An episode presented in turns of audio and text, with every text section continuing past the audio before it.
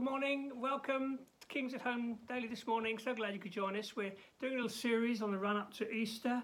Um, I'm calling it um, The Way of the Cross, and I'm looking at uh, the latter chapters of John's Gospel, which is so, such rich fare there for us. And uh, trust it'll do us good and open our eyes and our hearts afresh to just the, the wonder of Good Friday and Easter Sunday.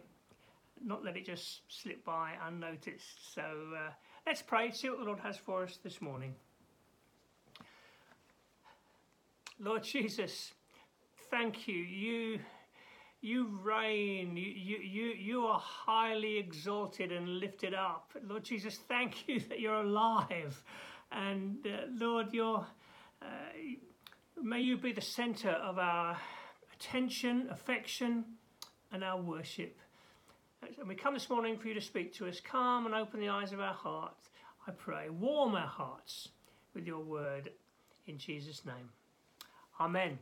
Okay, well, yesterday we were in chapter twelve, Jesus anointed at Bethany, Mary pouring out that, that, that, that costly perfume as expression of devotion and, of course, preparation for, for his death and burial.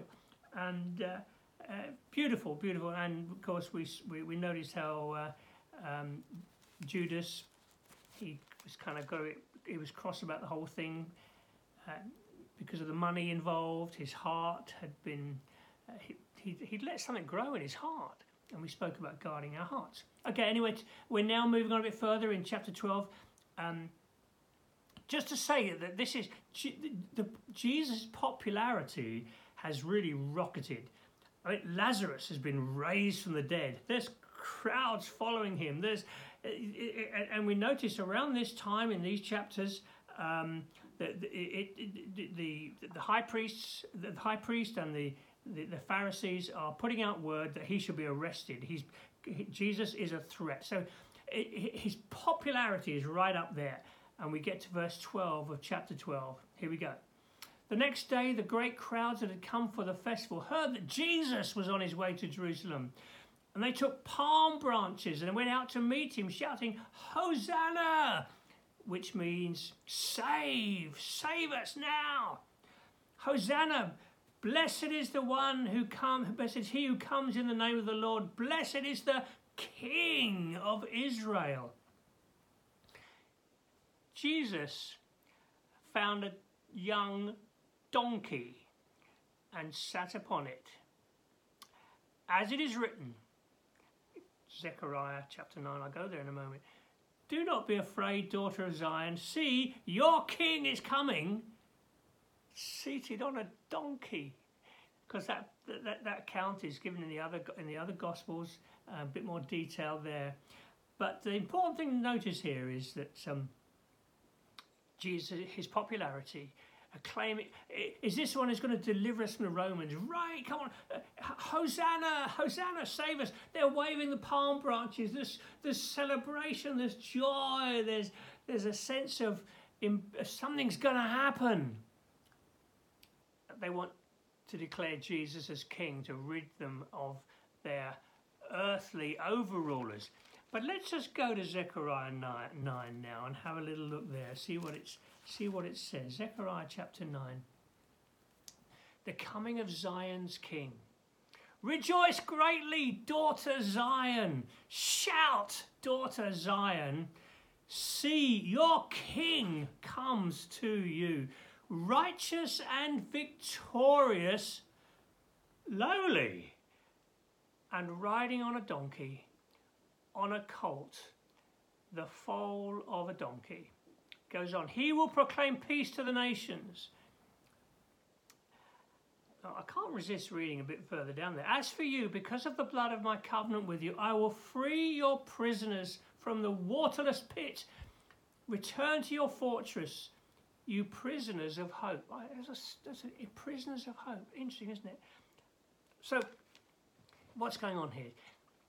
Of course, through the Old Testament, the, the expectation of a king, King David, he was he, for all his successes and his godliness, he he he he blew it at times. He was the best king they had, but he uh, it didn't last with him. And so there's this expectation of a, another king, a coming king, a Messiah king, a, a great king who would rule in righteousness. And here it is, they're thinking this is it's Jesus, he's he's the Messiah, he's the king. But of course there's hints through the Old Testament, hang on a minute, he's not just coming in victory and glory, he's coming as a suffering servant, a king on a donkey. If a, a king should be on a, a, a big, proud stallion of a horse, that's how kings would parade themselves around. And Jesus is on a donkey. The point being made, this our King, when he came for us, he didn't come as a triumphant, reigning, ruling king. He came as a serving, humble king, humbling himself on a donkey. It it it it it, it beggars belief. It, and yet this, this here's the power of the gospel. This is what no one saw coming. It was well, certainly in, in, in full light of day. They didn't see what was coming. Jesus has just begun to speak about going to the cross, and. Uh, We see in this passage here, if we turn over the page, um, he's, the Jesus. The very next, in this same chapter, a few verses later. Um, well, let's let, well, let's let's work our way down. Um, the, the, even now, the disciples didn't get it. The, the reading from Zechariah, the, you're coming on a donkey. At first, the disciples, verse sixteen, didn't understand all this. Only after Jesus was glorified did they realize these things had been written about him, and that these things had to be done to him. Now the crowd was filled with, with, with, with the crowd that was with him when he called, for, called Lazarus from the tomb and, and raised him from the dead, continued to spread the word. Many people came. They'd heard he'd performed the sign. They went out to meet him. So the Pharisees said to, another, said to one another, see, this is getting us nowhere. Look how the whole world is going after him. And it's so lovely here. Now there were some Greeks among those who went up to worship at the festival, and they came to Philip, who was from Bethsaida in Galilee, with a request. Sir, they said, we would see Jesus. I think there's something really interesting here. This gospel is going to the whole world. Jesus didn't just come as a Messiah to the Jews. He came as the Saviour of the world. And it's in this context, a few verses later, Jesus said in verse thirty, now is the time for judgment on this world. Now the prince of this world will be driven out. And then he says in verse thirty-five, Jesus told them, you're going to have the light just a little while longer. Walk while you have the light before darkness takes overtakes you. Speaking about how he would be taken from them and so on. So it, it, it's a beautiful passage. Jesus is our King, but he's our Saviour King. Go to the end of a story in Revelation and you, you read there about Jesus being worshipped as the King of Kings and the Lord of Lords. Revelation fifteen, those before the throne. Great and marvellous are your deeds, Lord God Almighty, King of the nations. Yes, one day he's the coming King who will right wrongs. He will bring judgment and justice on the earth.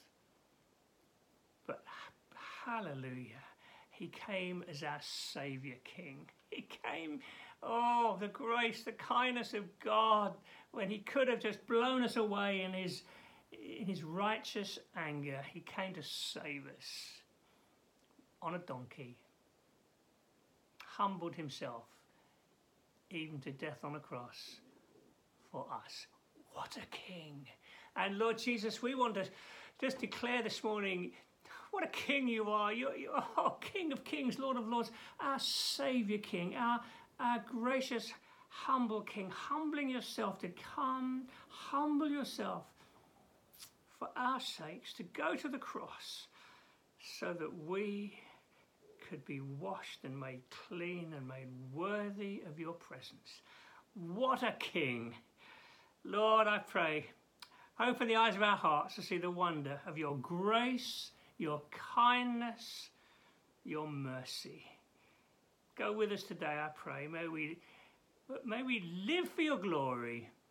Be king over every aspect of our lives today, we pray. In Jesus' name. Amen.